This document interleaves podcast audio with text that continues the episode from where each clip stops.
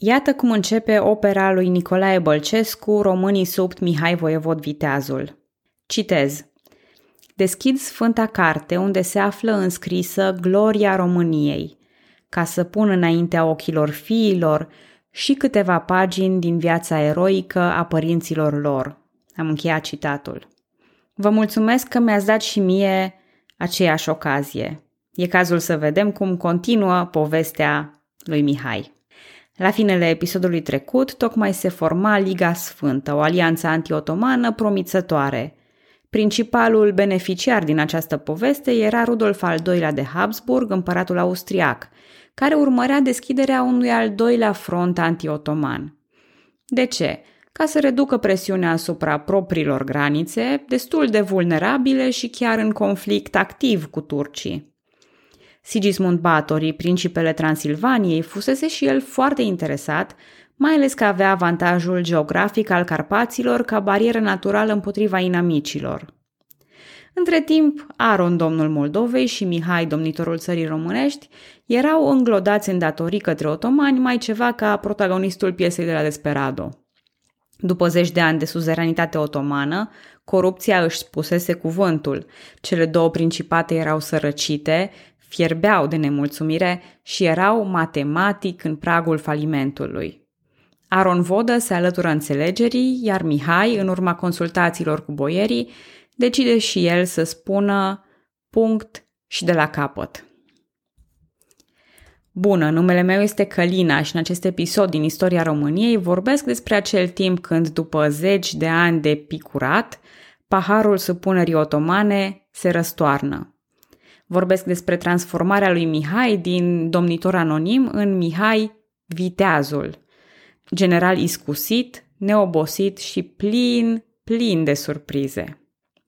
Apropo, elementul surpriză este extrem de important în cazul acestei alianțe. Tratativele s-au dus în secret, iar otomanii cu siguranță nu se așteptau ca status quo-ul să se schimbe prea curând. Așa că imaginați-vă surpriza sultanului când află următoarele. Pe 13 noiembrie 1594, Mihai i-a chemat pe creditorii săi la vistierie, anunțând că îi va plăti. Când au intrat toți în vistierie, clădirea a fost brusc incendiată și bombardată cu tunuri. În confuzie, câțiva dintre acești creditori au reușit să iasă, doar pentru a fi întâmpinați de săbile ascuțite ale oamenilor lui Mihai. Escorta armată a creditorilor a fost și ea măcelărită. În aceeași zi, în Moldova, Aron își plătește creditorii cu aceeași monedă inedită. Nici din aur, nici din argint, ci dintr-un fier ceva mai rece și ascuțit. Apropo, dacă din întâmplare ați început fix cu acest episod și nu înțelegeți ce treabă au creditorii în întreaga poveste, vă sugerez episodul anterior unde povestesc mai pe larg sistemul financiar dubios al domniilor cumpărate. Ca nu cumva să credeți că cei doi domnitori erau niște psihopați certați cu banca. Acestea fiind spuse, da, oare ce față a făcut sultanul? Îmi și imaginez Soli încercând timid să spună Știți, șeful, mai e ceva. Că dacă s-au văzut cu sabia în mână, gheaurii nu s-au, știți dumneavoastră, oprit acolo. Acum, eu am vorbit de multe ori despre fascinația asta pentru oponentul mai slab cotat. Am adus vorba și de cărți precum David și Goliat de Malcolm Gladwell sau am vorbit despre Decebal de Mircea cel Bătrân, dar niciodată nu mă satur să spun. Oare ce sentiment îi încearcă pe oameni când simt gustul libertății pentru prima oară, după mult, mult timp? Oare cum e să știi că ai făcut ceva atât de grav, un act de nesupunere ce nu poate fi iertat și cale de întoarcere nu există? Ce simți când scoți acea mască de supunere și spui nu? Cum lupți când unica ta speranță e să învingi? Cât de tare strângi din dinți cu îndârjire? Cât de periculos e un astfel de om? Răspunsul stă în acțiunile lui Mihai, care imediat după uciderea creditorilor pornește spre Giurgiu. Capturează și pradă orașul, după care pornește asediul cetății otomane ce păzește trecerea spre Dunăre. Problema? nu toți boierii sunt de acord cu tupeul lui Mihai, așa că e forțat curând să-și ia jucăriile de lângă Giurgiu și să pornească împotriva unei armate de complotiști. Acești boieri nemulțumiți primiseră sprijin otoman prin estul țării românești, de undeva din zona Hârșovei. Acum, sigur că boierii sunt prinși rapid în ambuscadă, învinși, executați, bla bla, dar Mihai descoperă că Giurgiu nu e singura vulnerabilitate, așa că înainte de a se abate iarăși asupra cetății de la sud, se pornește într-o campanie la est, devastând fortificațiile de la Târgu de Floci, Hârșova și Silistra, unde otomanii pierd bătălie după bătălie. Mihai și trupele lui pradă nu doar orașele otomane, ci localități, sate întregi de dincolo de Dunăre aflate pe teritoriul Imperiului Otoman. Cam așa, cam așa se luptă cineva cu nervi. Cam așa face o surpriză în altei porți. Era imposibil ca astfel de acțiuni să rămână nepedepsite, așa că sultanul decide să trimită nu una, ci două armate împotriva răzvrătiților pentru a-i învăța o lecție de supunere. Se pare că cei doi domnitori nou aleși erau Bogdan, fiul lui Iancu Sasul, și Ștefan Surdul, care mai ocupase anterior tronul țării românești. Cred că asta țineți minte și din episodul anterior. Contingentul turcesc, sub conducerea lui Mustafa Pasha, alături de cei doi candidați, pornește din sud. Și un alt contingent de tătari părăsește frontul vienez pentru a face joncțiunea cu ei. Uite că nici nu s-au trezit bine principatele române și deja scade presiunea pe frontul austriac. Deci lucrurile merg în favoarea lui Rudolf al II-lea. Acum, în timp ce armata turcilor se îndrepta spre Rusciuc, Mihai prinde veste că există și acel contingent tătar care vine dinspre vest. Odată ce realizează că scopul celor două armate este de a se uni la Dunăre, Mihai decide să prevină asta. Tătarii se așteptau ca armata țării românești să fie campată într-o poziție știută, ceva mai la nord de Giurgiu. Dar Mihai se retrage un pic și mai spre nord și pregătește o ambuscadă. Anume, trimite un contingent de trupe condus de frații buzești, care îi surprinde pe tătari în timpul unui marș dezorganizat. Tătarii sunt învinși în două rânduri, la Putineiu și la Stănești, categoric, dar nu complet. Un număr redus reușește totuși să facă joncțiunea cu turcii care tocmai trecuseră Dunărea. La Șerpătești, turcii sunt învinși de oastea paharnicului Manta, așa că se retrag iarăși peste Dunăre la Rusciuc pentru a se regrupa. În același timp, un alt contingent otoman încearcă să intre pe la Silistra, dar Mihai și oamenii lui nu au timp de pierdut. La 25 ianuarie 1595, Mihai trece Dunărea înghețată și conduce un atac de noapte asupra taberei otomane care se încheie cu succes. Pașa e ucis, pretendentul la scaunul de domnie, Bogdan, scapă cu viață, dar e alungat. Între timp, banul Mihalcea învinge și armata de la Silistra. Ștefan Surdul, celălalt pretendent, își găsește sfârșitul în acea luptă. O victorie neașteptată și decisivă, iar dacă Mihai ar fi fost un alt fel de om, ar fi lăsat sultanului următoarea mutare. Însă Mihai păstrează ofensiva. Înainte de a continua însă cu povestea noastră, merită să mă opresc puțin să vă explic cine erau oamenii de bază ai lui Mihai. Spuneam mai devreme că ambuscada pentru tătari a fost pregătită de frații buzești. Când Mihai și-a consolidat domnia, a avut grijă să promoveze boieri olteni fideli lui. Printre ei se numără trei frați, a căror poveste senzațională decurge în paralel cu povestea lui Mihai. Radu, Preda și Stroie Buzescu erau boieri din satul Cepturoaia și cei mai de încredere consilieri ai lui Mihai Viteazul. Stroie era stolnic și eu am fost săsăită când eram mică, e foarte greu să spun. Stroie era stolnic și purtase negocierile de alianță cu Moldova. Radu, mare clucer, fusese sol la Sigismund Batory. Preda ocupa funcția de mare postelnic. Frații Buzești au participat la uciderea creditorilor și la bătăliile de pe Dunăre, dar sigur că îi vom mai întâlni și în viitor. Apoi am vorbit despre banul Mihalcea. Deși frații Buzești sunt mai bine cunoscuți, trebuie să-l menționez și pe Mihal Ceacaragea. El l-a servit și pe fostul domnitor Petru Cercel, iar în timpul lui Mihai ocupa rolurile de comandant de oști, dregător, mare ban și implicit cu asta locțitor al domnului. Când Mihai e nevoit să plece în diverse campanii, veți vedea că se intitulează Delegat plenipotențiar al ilustrisimului domn Mihai. Mihai ce avea să-și împărtășească și soarta finală cu Mihai Viteazul, dar până acolo mai este. Ce e important aici e altceva. Putem fi tentați să credem că evenimentele ce se petrec aici sunt rezultatul eforturilor unui singur om, că Mihai a făcut toate acestea prin forțele proprii și personalitatea puternică. Dar Mihai, deși nu negă aceste forțe ale lui, a avut parte de un context favorabil și de un grup puternic de susținători. În povestea lui Mihai Viteazul să nu uităm pe vitejii frați buzești, Mihalcea Viteazul, Baba Novac Viteazul, stai că n-am ajuns acolo încă. Unde eram? După ce zdrobește armata otomană, Mihai mai pustiește câteva localități din sudul Dunării și apoi se retrage în țara românească. Dar nu ca să își admire prada de război sau să-și ia vreo vacanță, ci pentru că e nevoie să-l sprijine pe domnul Moldovei, Aron Vodă, în cucerirea Brăilei, Chiliei și altor fortificații otomane din zonă. Cu asta, liniile de aprovizionare ale otomanilor pentru frontul austriac sunt compromise. Și din nou, dacă Mihai ar fi altfel de om, s-ar retrage și ar aștepta mutarea sultanului, însă Mihai păstrează ofensiva. Înaintează în sudul Dunării, adânc în teritoriile otomane, provocând revolte ale creștinilor, jefuind și arzând fortificații otomane. Turtucaia cade, Babadagul e jefuit de moldoveni. Trece și prin Târnovo. Mihai e o forță a naturii care înaintează spre Istanbul, de parcă viața lui depinde de asta și nu gătit de pupat mâna sultanului ca în urmă cu doi ani, ci lăsând prăpăd în spate. Ajunge cu armata la munții Hemus, în Bulgaria de astăzi, la o zi distanță de Istanbul.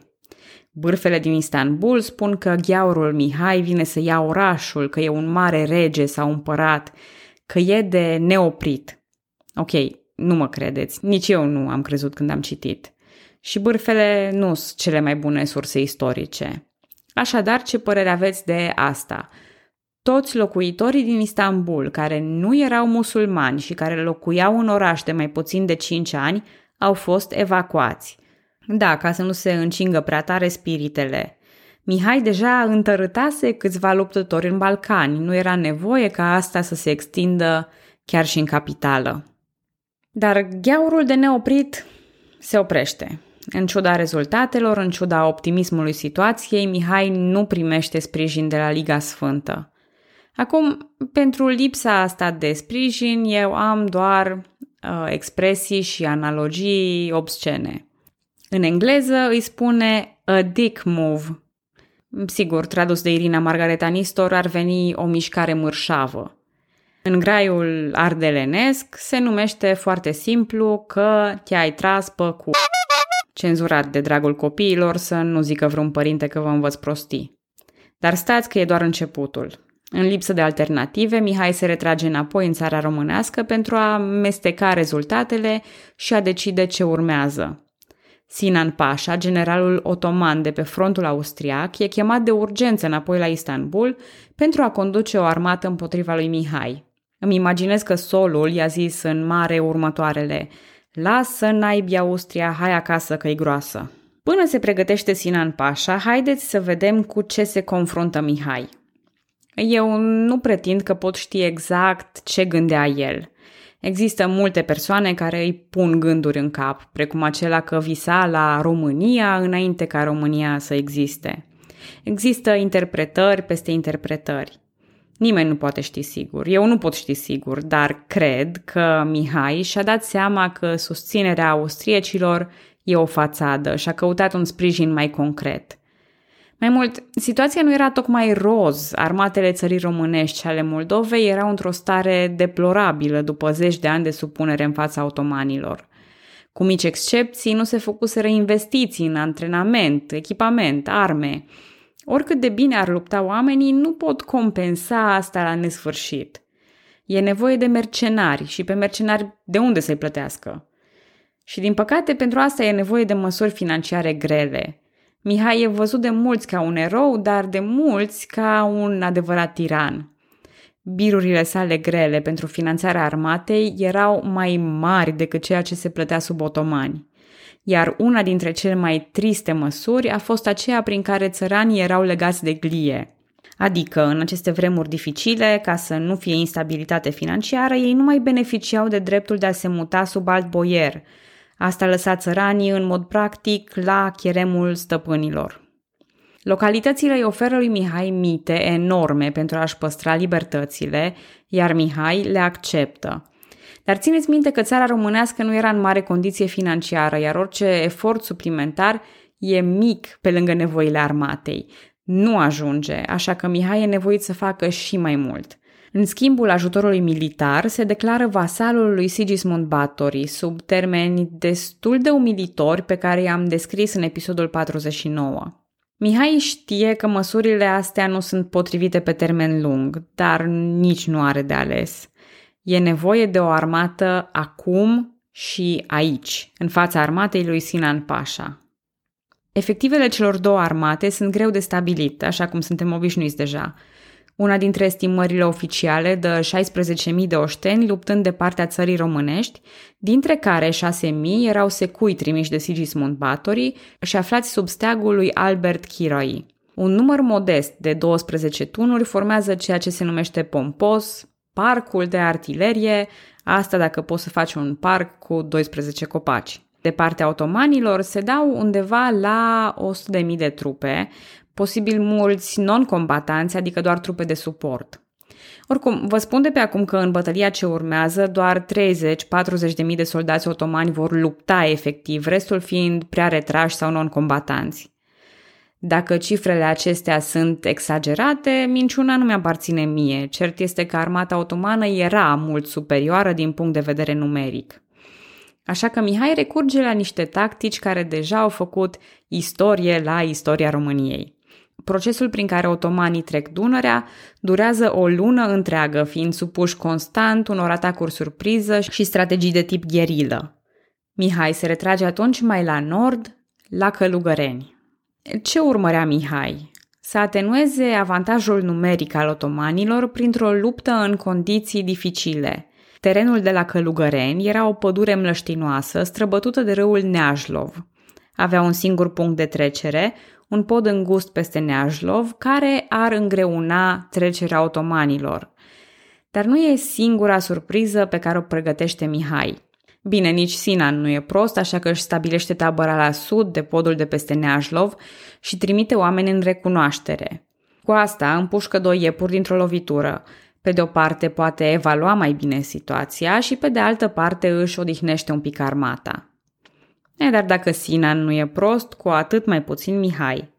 Cu un mic contingent de cavalerie, în dimineața zilei de 13 august 1595, trece podul atacând tabăra otomană. Luați prin surprindere, otomanii asumă o poziție de luptă, dar trupele lui Mihai dau mai degrabă așa o bătălie amicală, două-trei săbi, o măslină, după care, hop surpriză, se retrag iarăși spre pod. Avangarda otomană mușcă această momeală, iar Mihai îi atrage până la pod. Sinan ordonă trupelor să susțină avangarda care s-a pus singură într-o situație delicată, dar aceste trupe nu sunt destul de rapide.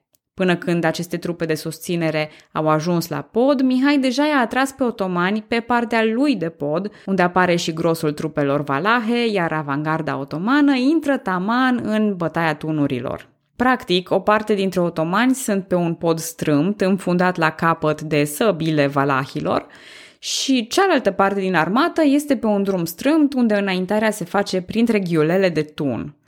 Nu e o poziție prea fericită.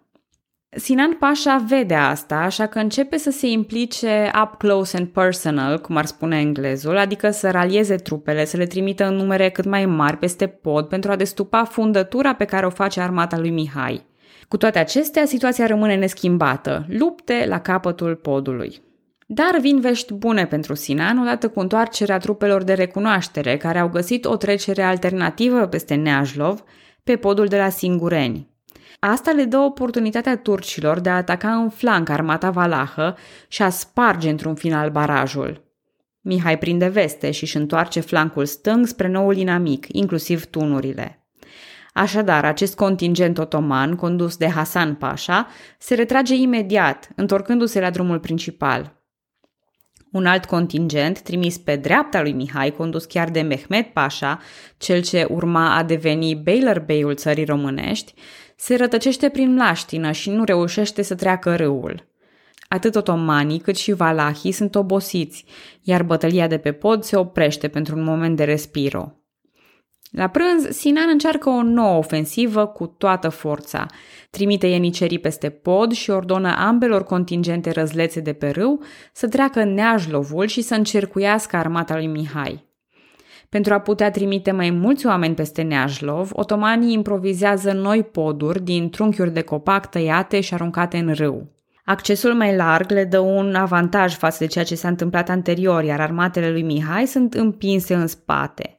Tunurile otomane, întârziate încă de la prima șarjă a avangardei otomane peste pod, ajung și ele la locul bătăliei.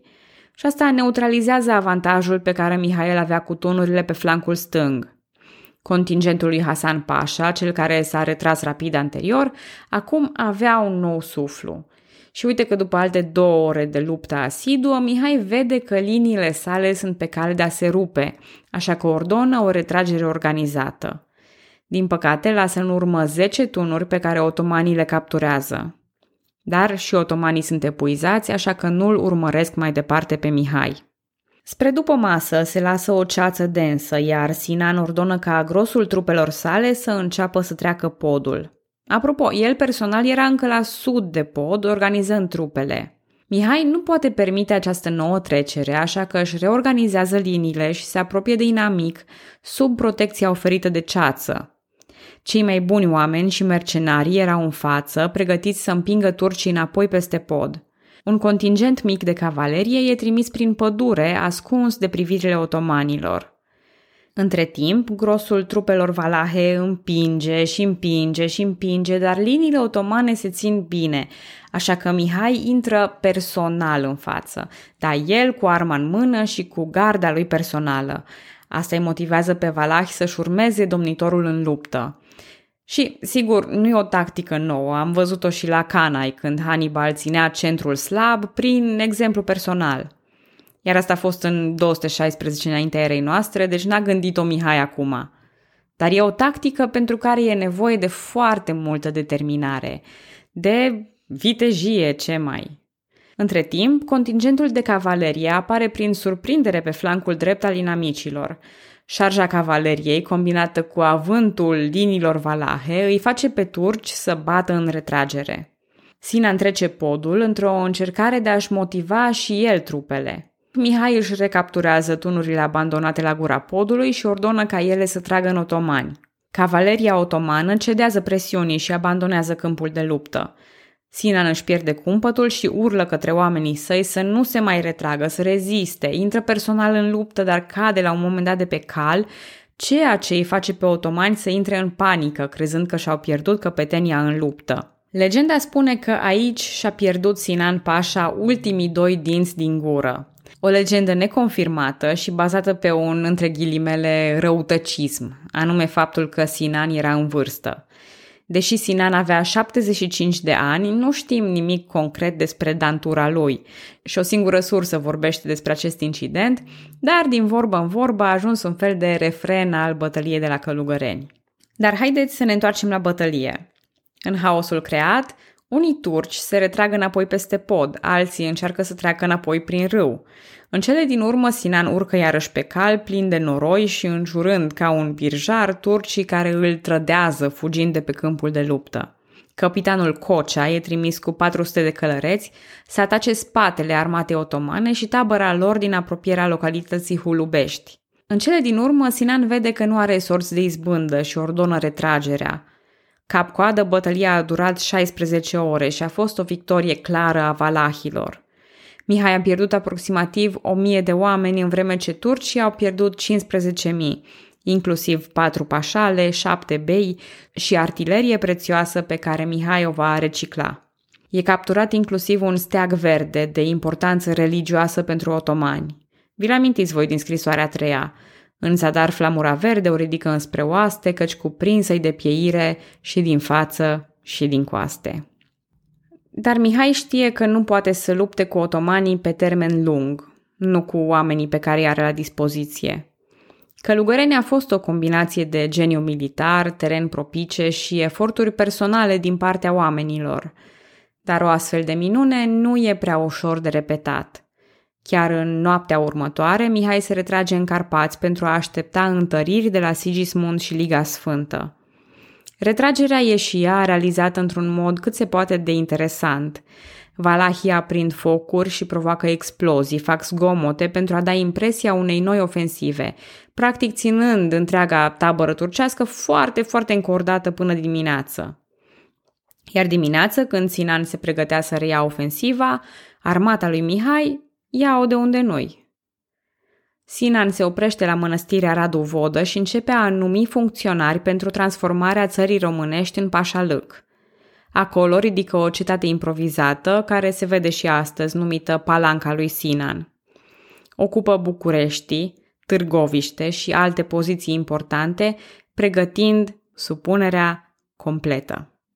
Onoarea lui Sinan o fie pătată după bătălia de la Călugăreni, dar după o baie, noroiul de mlaștină se duce și Imperiul Otoman își continuă treaba. Pentru că o poveste de război nu e nimic fără un adversar redutabil. Lupta lui Mihai abia începe, că Lugăreni a fost doar aperitivul unor lupte senzaționale ce vor urma.